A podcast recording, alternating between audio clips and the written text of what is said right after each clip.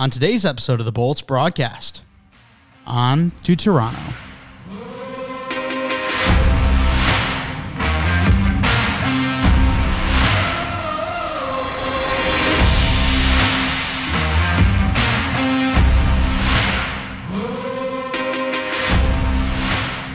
Season 4, episode 52 of the Bolts broadcast. Mike Mitchelson and Chase Crawshaw with you today.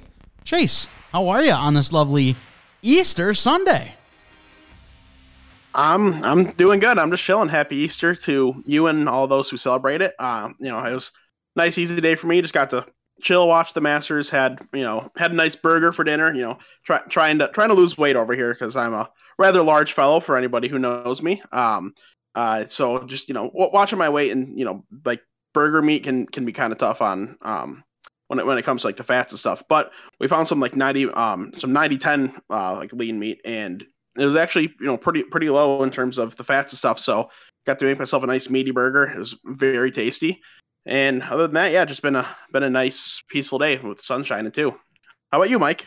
Uh great day. Man, what a time to be alive right now. 60 degrees down here in Indy. Supposed to be 70 Okay. all week. Okay. Oh, I can't wait. Uh, the family came down for Easter. Uh, originally from Michigan, they came down to Indy to visit me, and we had a good weekend. They came down Friday, got to hang out with them Friday night, Saturday night, and then uh, we had brunch this morning before they departed. So I've been alone the last half of this Easter.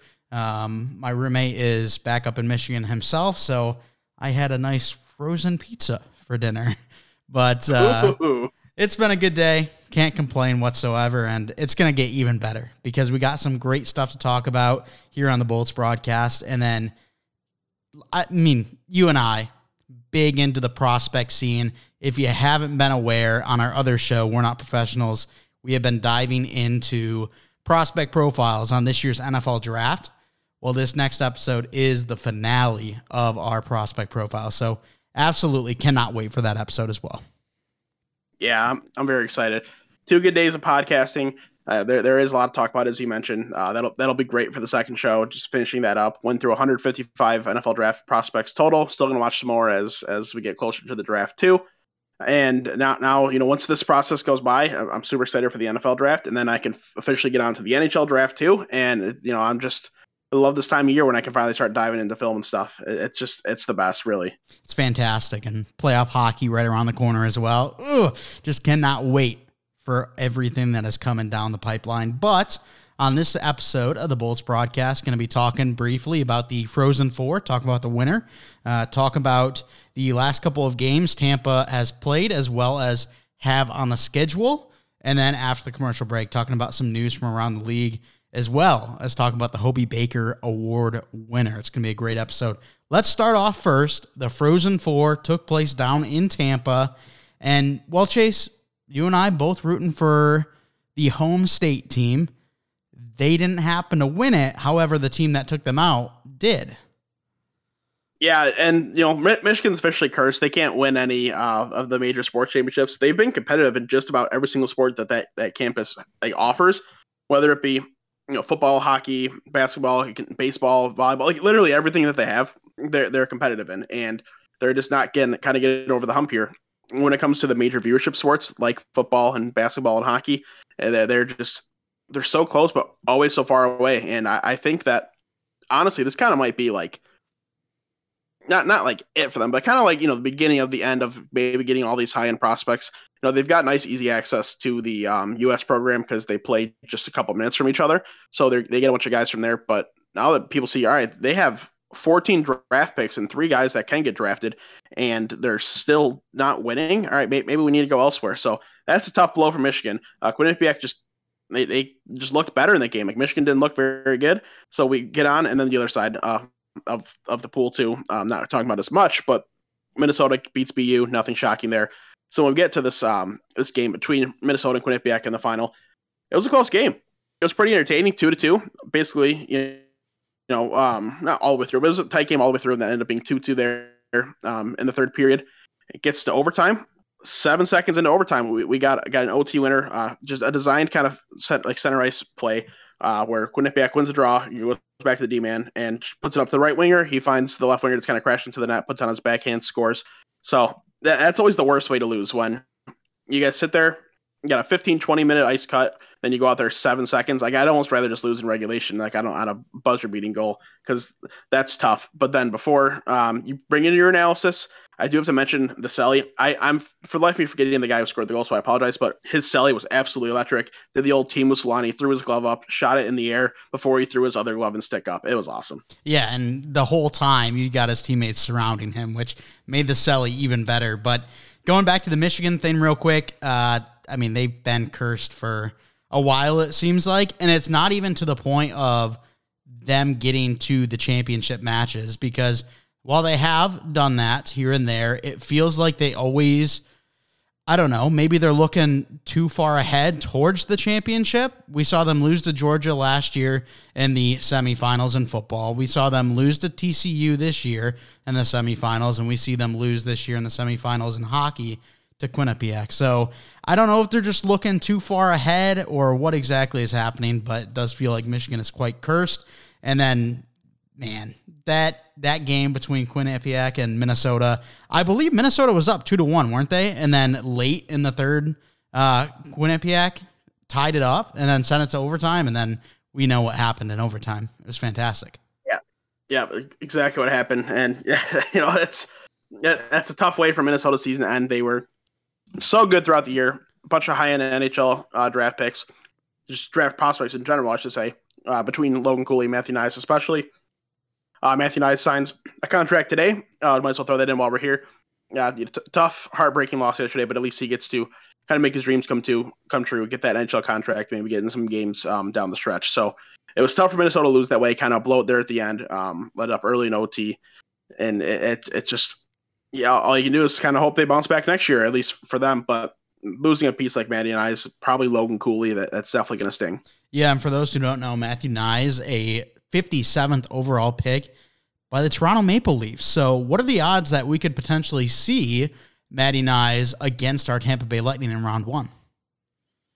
So, it's definitely there. Um, and a corresponding move to signing him today, they ended up sending down um, Wayne Simmonds. So, they're definitely making room for Maddie Knies to at least get games in the regular season, see what he can do.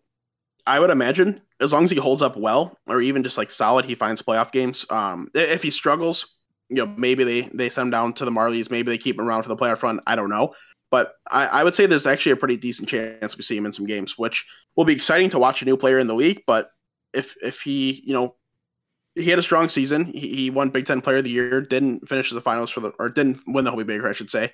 Um, and also lost the national championship. Maybe that lights a little bit of a fire under his ass, and maybe he comes out flying. I don't know. For for our our case, you know, for like you know how we feel over here, if we're going against him, hopefully that that's, that's not the case. But regardless, it, will be fun to see. I always enjoy watching new players come into the league and seeing what he can do. Hopefully, he puts on a show here to end the season for Toronto, and then playoffs. You know, maybe, maybe he can take a break. Yeah, it'd be exciting to see him go against Tampa, but I think that uh, while there is that possibility, player comes in and has uh, all the momentum in the world, you know, trying to fight back from a, a, hard loss in the championship and really going for it. I think there's also that case of a very young player on the biggest stage in Toronto against one of the best teams in the league.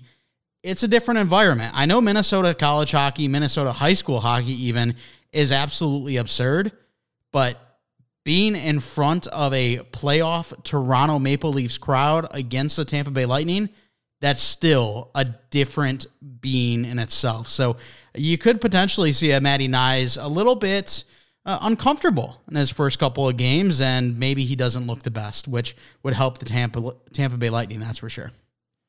Yeah, and, and even if he does, and you know, it goes on, and has a great career, odds are you're going to be uncomfortable like entering the league. Anybody, because uh, you know, when you're talking about the crowds, playing in that Minnesota, you know, like high school state tournament, that when they played at the Xcel Center, which next year they're not going to anymore, it's a shame. But when they when, when they did that the past years, it would sell out all the time. It, it, it would be full. So when you know when you're playing in that environment, if if you're you know a guy like Matthew Knies, you're you're the top dog, so you're not really not really worrying because like you you know you're going to be elite. It doesn't matter the people in front of you. But once you get to the National League, all of a sudden you're just you're not the best player on your team. It, it's very very very rare someone steps onto their team and becomes the best player immediately. So it's it's gonna be a little bit um you know jarring. Is he gonna like be you know awestruck or something? I don't know, but it's definitely gonna be a little bit of a oh wow this is this is legit to start off. Yeah, and we'll talk about Tampa versus Toronto a little bit later on in the episode, as well as we will preview their upcoming playoff series.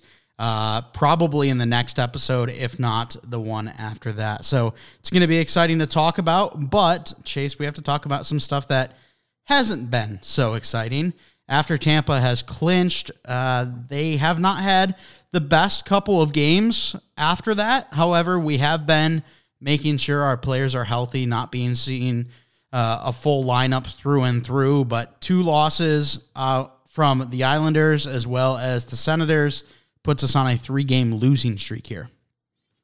Yeah, and as you mentioned, a couple guys aren't going, so it, it makes you feel a little bit better about it. But it's still, there, there's a couple games here you want to win. You want to be able to beat the Senators, of course. Letting up seven goals never feels good, regardless of who's in the lineup, who's in net. Just doesn't feel good. And then when you drop the New York games, going back to back, um, facing New York day one, definitely a, a, tough opponent. And going against the Islanders, did I say facing New York day one? Facing the Rangers day one, definitely a tough opponent. Then go against the Islanders in day two. Even if they're not as strong as the Rangers, they're still a good team. They're, they're still a playoff level type of team, and you're, going, you know, back to back. So it's, always a little tough. But seeing the performance in Ottawa was definitely, a, you know, a little, little disappointing. But all you can hope for is that you know there's two games left. We're going to see Toronto here on Tuesday. Hopefully, um, you know that's kind of going to set the tone for what the playoff series is going to be in, in our favor, and then go against Detroit, get a little bit of confidence, and then roll. Yeah, and I, I just got to say that anyone who's been watching the show for a while knows my feelings towards the Islanders. Um, I, I think generally our feelings towards the Islanders, mine might be a little bit more heated, but in general, not our favorite team. And when you just keep rooting for, uh, you know, Tampa, and then I even went out and rooted for Philly yesterday, and it the job just doesn't get done. It makes my fire burn even hotter. So I am just hoping and praying that the Islanders miss. I, I mean, I don't think any of the teams in the running are going to do a lot of damage. You got Florida, Pittsburgh, and the Islanders. I think the Sabres officially got eliminated last night. Um, I don't think any of those three teams are going to do damage. But if I want to watch exciting hockey, I don't want to watch the Islanders. Give Crosby one last chance. I mean, we see the team around him. It's not good. Um, and while we're talking about Crosby, uh, he hits yep. 1,500 points in his career, which is fantastic. What what number is that? 15th or 16th player of all time to do that? Yeah, I don't know the exact number, but it's one of those two. So I, I would just love to see him be able to get another shot because I'll be honest with the team, how it's looking right now. I don't foresee them being a playoff team year in, year out for the rest of his career. And who knows how long that is. He's sitting at 35 now, I think. So give him one more shot. Get rid of the Islanders. They're boring. No one wants to watch them. But when you look at the overall schedules, it feels like Florida might be the odd one out. The Penguins and the Islanders have two easy games remaining, while Florida they've got a little bit of a tougher schedule. So that's just my my thoughts on the overall wild card in the East. Good. Smell you later, Florida. We, we we run the state, not you, so they can kick rocks. I, I do hope that Pittsburgh gets in. Um, and if, if it is Florida, whatever, because I, I agree with the Islanders. They're just like, I don't like the jerseys. I don't like the logo. Just kind of, kind of doesn't sit right with me, I guess, for lack of a better term.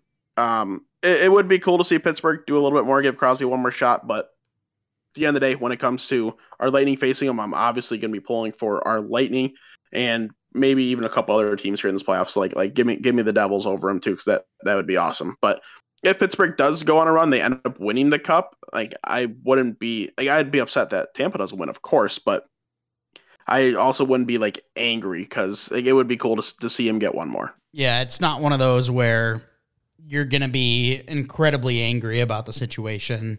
Whereas, you know, if the Islanders go on, or hell, even the Bruins, they're having a fantastic season. But at the same time, I'd still be pretty pissed if they went on to win the cup. Um, yeah.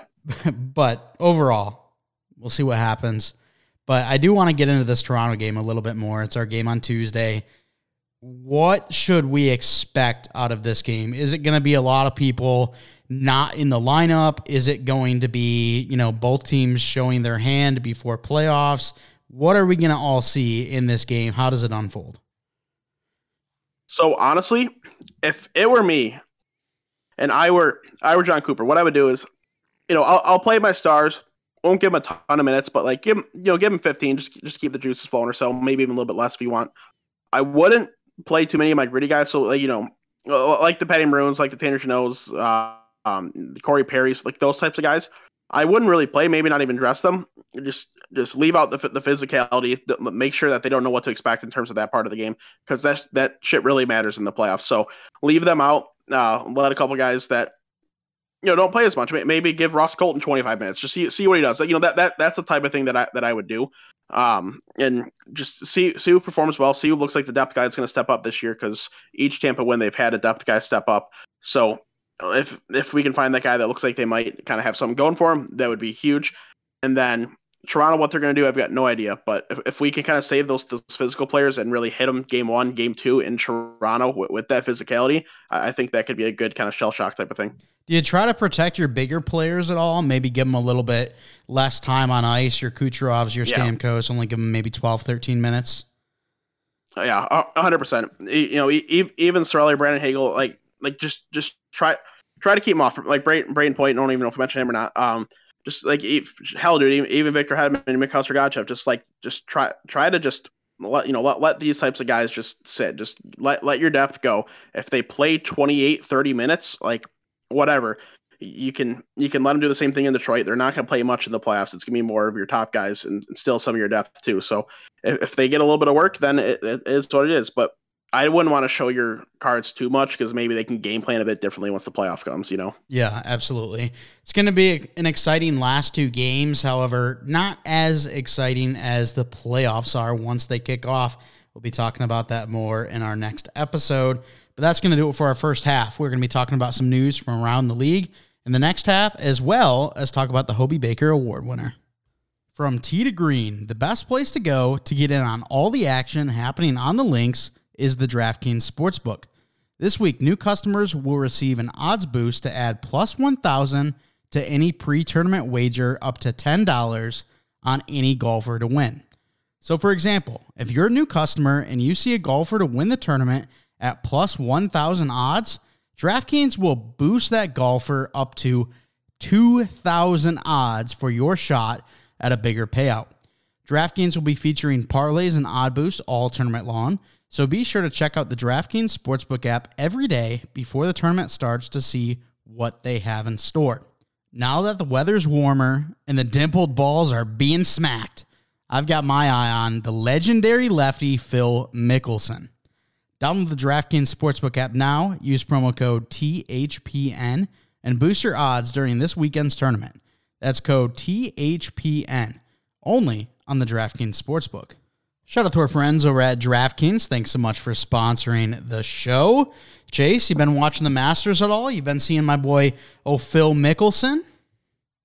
Yeah, dude, it's freaky how much weight he's lost. He looks like a completely different human being. It it really it really freaks me out. But you, you almost you, you, almost had a good call there, honestly.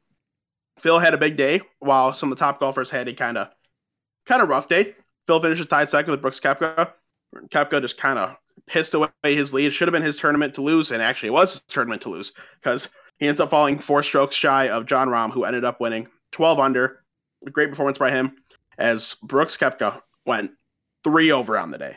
Oof. If all he had to do was go one under, which is very reasonable for the way he's played this weekend, and they would have been in a playoff. But three over, just that's brutal. And and your boy Phil went seven under on the day. If he had a better weekend to start, like he would have been the winner. You would have made an absolutely unbelievable call there.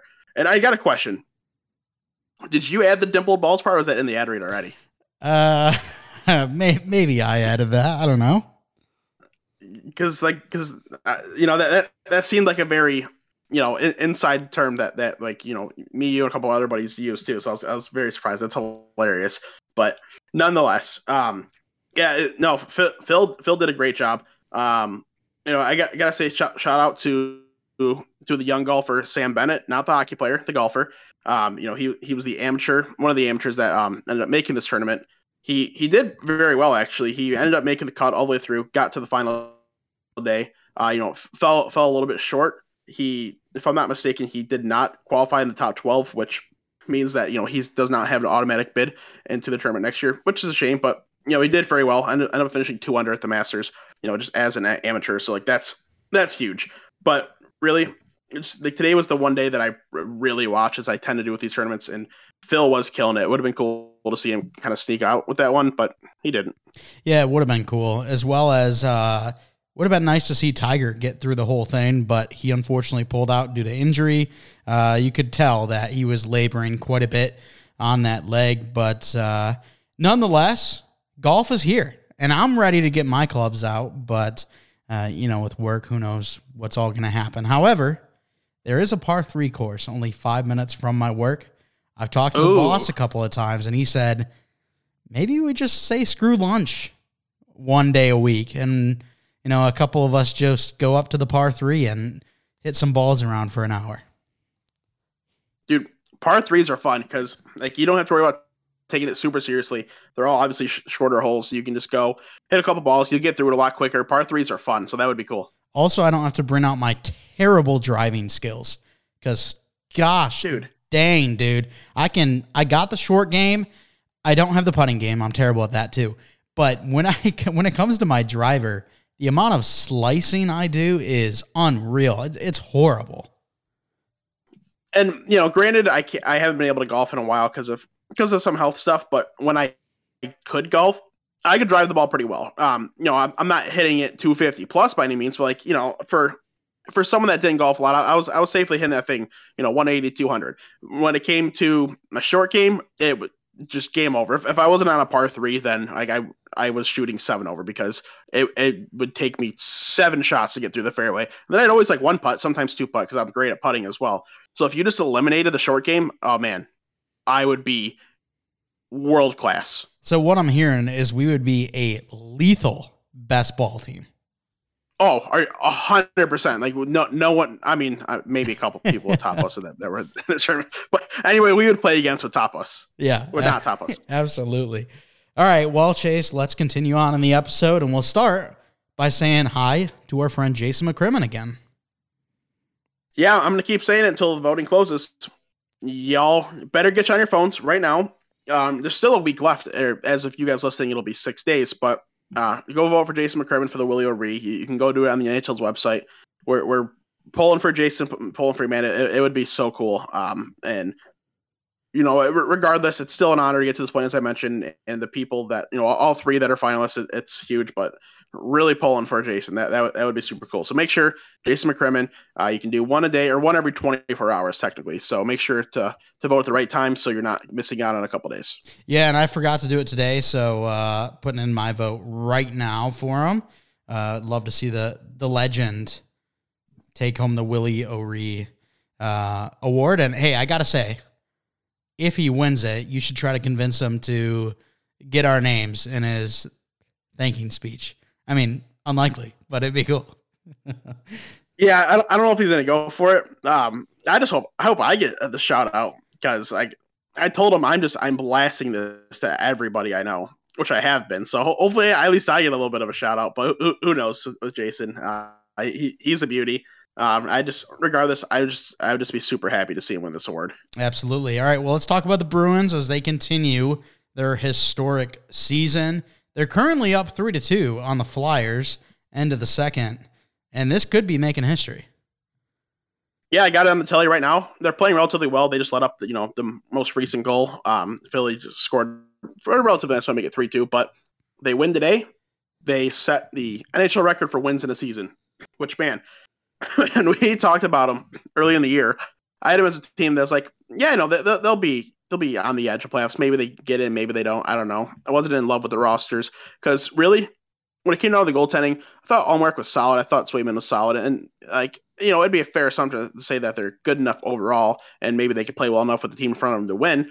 But for Ullmark to have the season that he's having, Swayman to be like the best backup in the league because he would be a good starter for most teams. And then for them to go add pieces like they did and step up, you know, as well as they are, Like, this was just this this was unpredictable. I, I, I think. I mean, whenever you break a record, it, it's been held up in the league for a while. Of course, that's always unpredictable.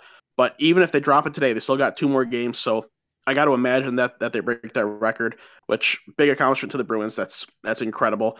Um, I I I do hope just for the for the rest of the regular season that they end up winning out. Just get them get them to 65 because you know I I want to see basically every record record shattered, broken because it just makes the sport more fun. I mean, it's just ridiculous, dude. I mean, you mentioned it. The goaltending has been absolutely phenomenal for them. I was looking at stats, and Linus Ullmark still sitting at his 938 save percentage. That's through 48 games. I'm like, oh, Swayman. I got had, something for you in a minute as well. I just want to interrupt. Sorry. Go ahead and finish your conversation. I got something for you in a minute. I'm like, oh, Swayman. He's uh, played quite a bit of games too, I guess. And go over and look. 34 games played with a 921 save percentage. They're both sitting top four in the league for save percentage. And uh, oh, yeah, they're on the same team. So this Bruins team has been absolutely unreal. My dad is a Bruins fan, for those of you who don't know, and he's been chirping in my ear quite a bit on how this is their year. And it sure feels like it as of right now. Yeah, it, it really does. It, it's it's it's just something special that's going on. So here's what I have for you. Right now, um, you know, when you're looking at goal differential in the league, couple teams doing pretty well. Um, Tampa sits at plus 25, which is still very solid. Like when, when you're 25, uh, you know, above even, like that, that still obviously equates to winning games like they have. Um, but right now, second place in the league is 61 with the Edmonton Oilers, plus 61 goal differential. First place in the league is the Boston Bruins at plus 122, literally double. oh. Absolutely insane. Oh, you love to see it, and and the best part about it too is that second place team, the Edmonton Oilers, they have the top two point getters in the league, and by far and away the top two point getters. Leon Draisaitl has separated himself from number three, Nikita Kucherov, by 13 points. Connor McDavid has separated himself from Draisaitl 27 points. So they have by far and away the top two point getters in the league, and they're still being doubled by the Bruins. That's wild which is just insane. And you, you gotta you gotta throw out you know or give a shout out to Ryan Nugent Hopkins as well. Yeah, sure, he's getting some of these points because of who he's playing with, but he's still over 100 points. He's got triple digits right now. He's currently sitting at uh, eighth in the league with 103 through 80 games, which regardless of who you're playing with, if you can do good enough to keep up with them and earn those minutes and get 100 plus points, like that's that's that's incredible. So they have 300 point getters, which is absolutely insane.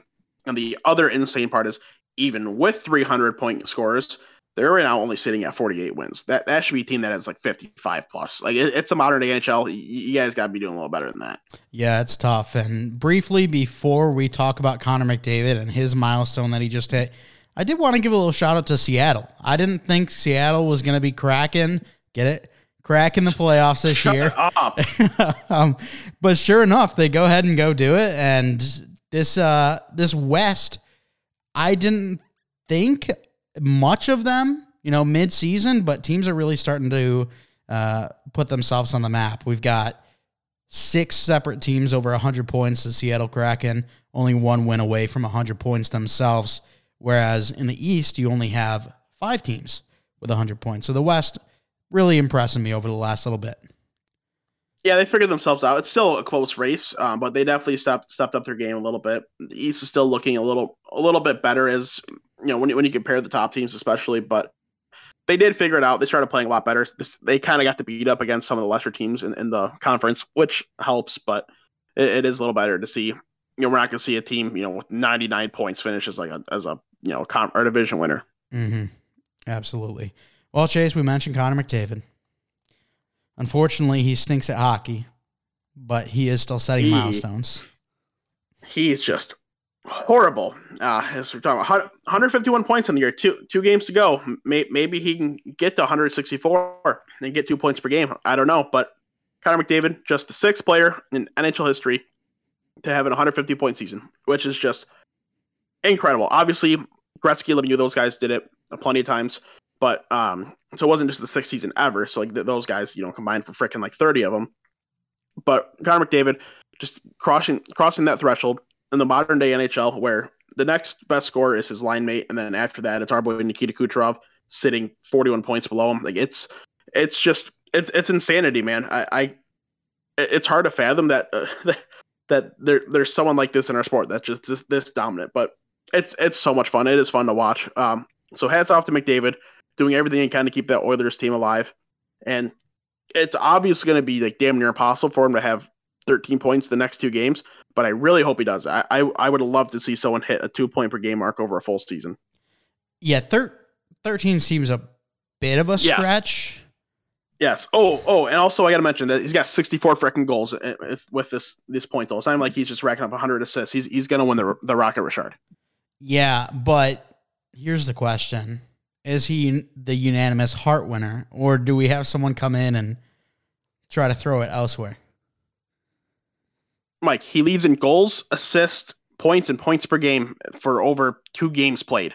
I I, I think I think he's earned it. I, if anyone votes anywhere else, like they need to not like have a vote ever again because if it wasn't for Connor McDavid, Edmonton doesn't sniff the playoffs. As good as Leon Draisaitl is, he he can't carry a team. He could be a very elite player for a team, but he can't carry a team. McDavid's one of the few players in, in the world in any sport that can truly carry a team. Hey, I don't disagree. I'm just saying.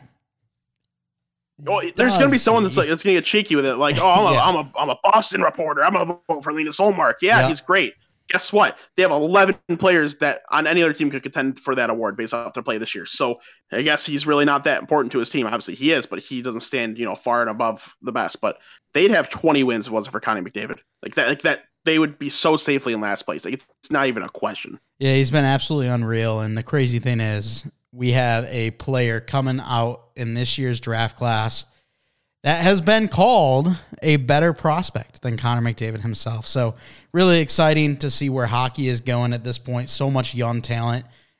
And speaking of young talent, we see Adam Fantilli, the young player, the freshman, win the Hobey Baker over the likes of many seniors that often take this trophy home.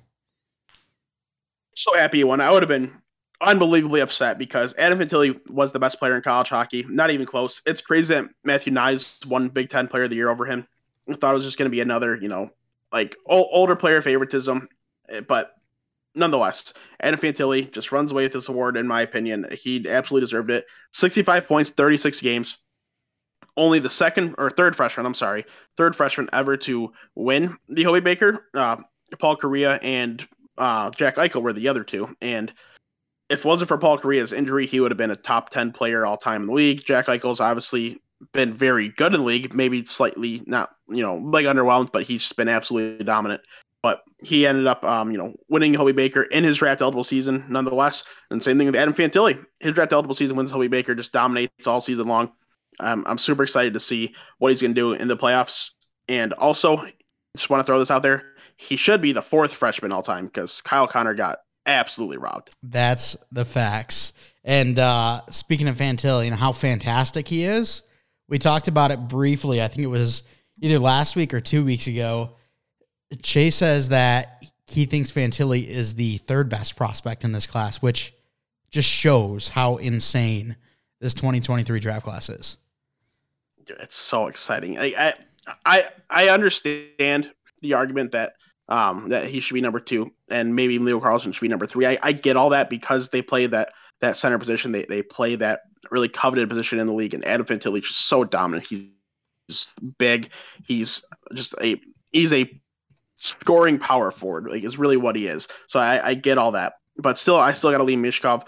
But hell, dude, if you're anybody picking in the top four, maybe Michkov slips a little bit. Maybe you get him five, six, seven. Anybody picking in that range is just incredibly lucky this year. Yeah, it sucked that your team was bad, or maybe you won the lottery, but you get uh, one one of these four guys, like any of these four, I should say, would go first overall in damn near every other draft. So uh, you just you're getting absolute gift here. So it's so fun to watch this influx of talent, especially the super high end talent. And it's going to be so exciting to watch the draft lottery as well because of how high the stakes are.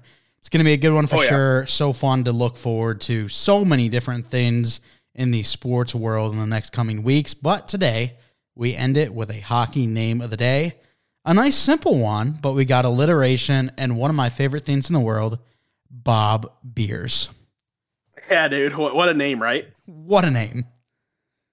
yeah, so Bob Beers, our boy, last played in the 1999-2000 season for the Providence Bruins. He is an American boy from Pittsburgh, Pennsylvania, defenseman, six foot two, 203 pounds, was a 10th round pick by the Boston Bruins back in the 1985 draft. And, you know, for a 10th round pick, he got a lot of NHL games. So it's a name that, that people might know. Um, 258 games, 107 points. You know, did did very well. Um, was a very good player in the American League as well. 217 games, 122 points.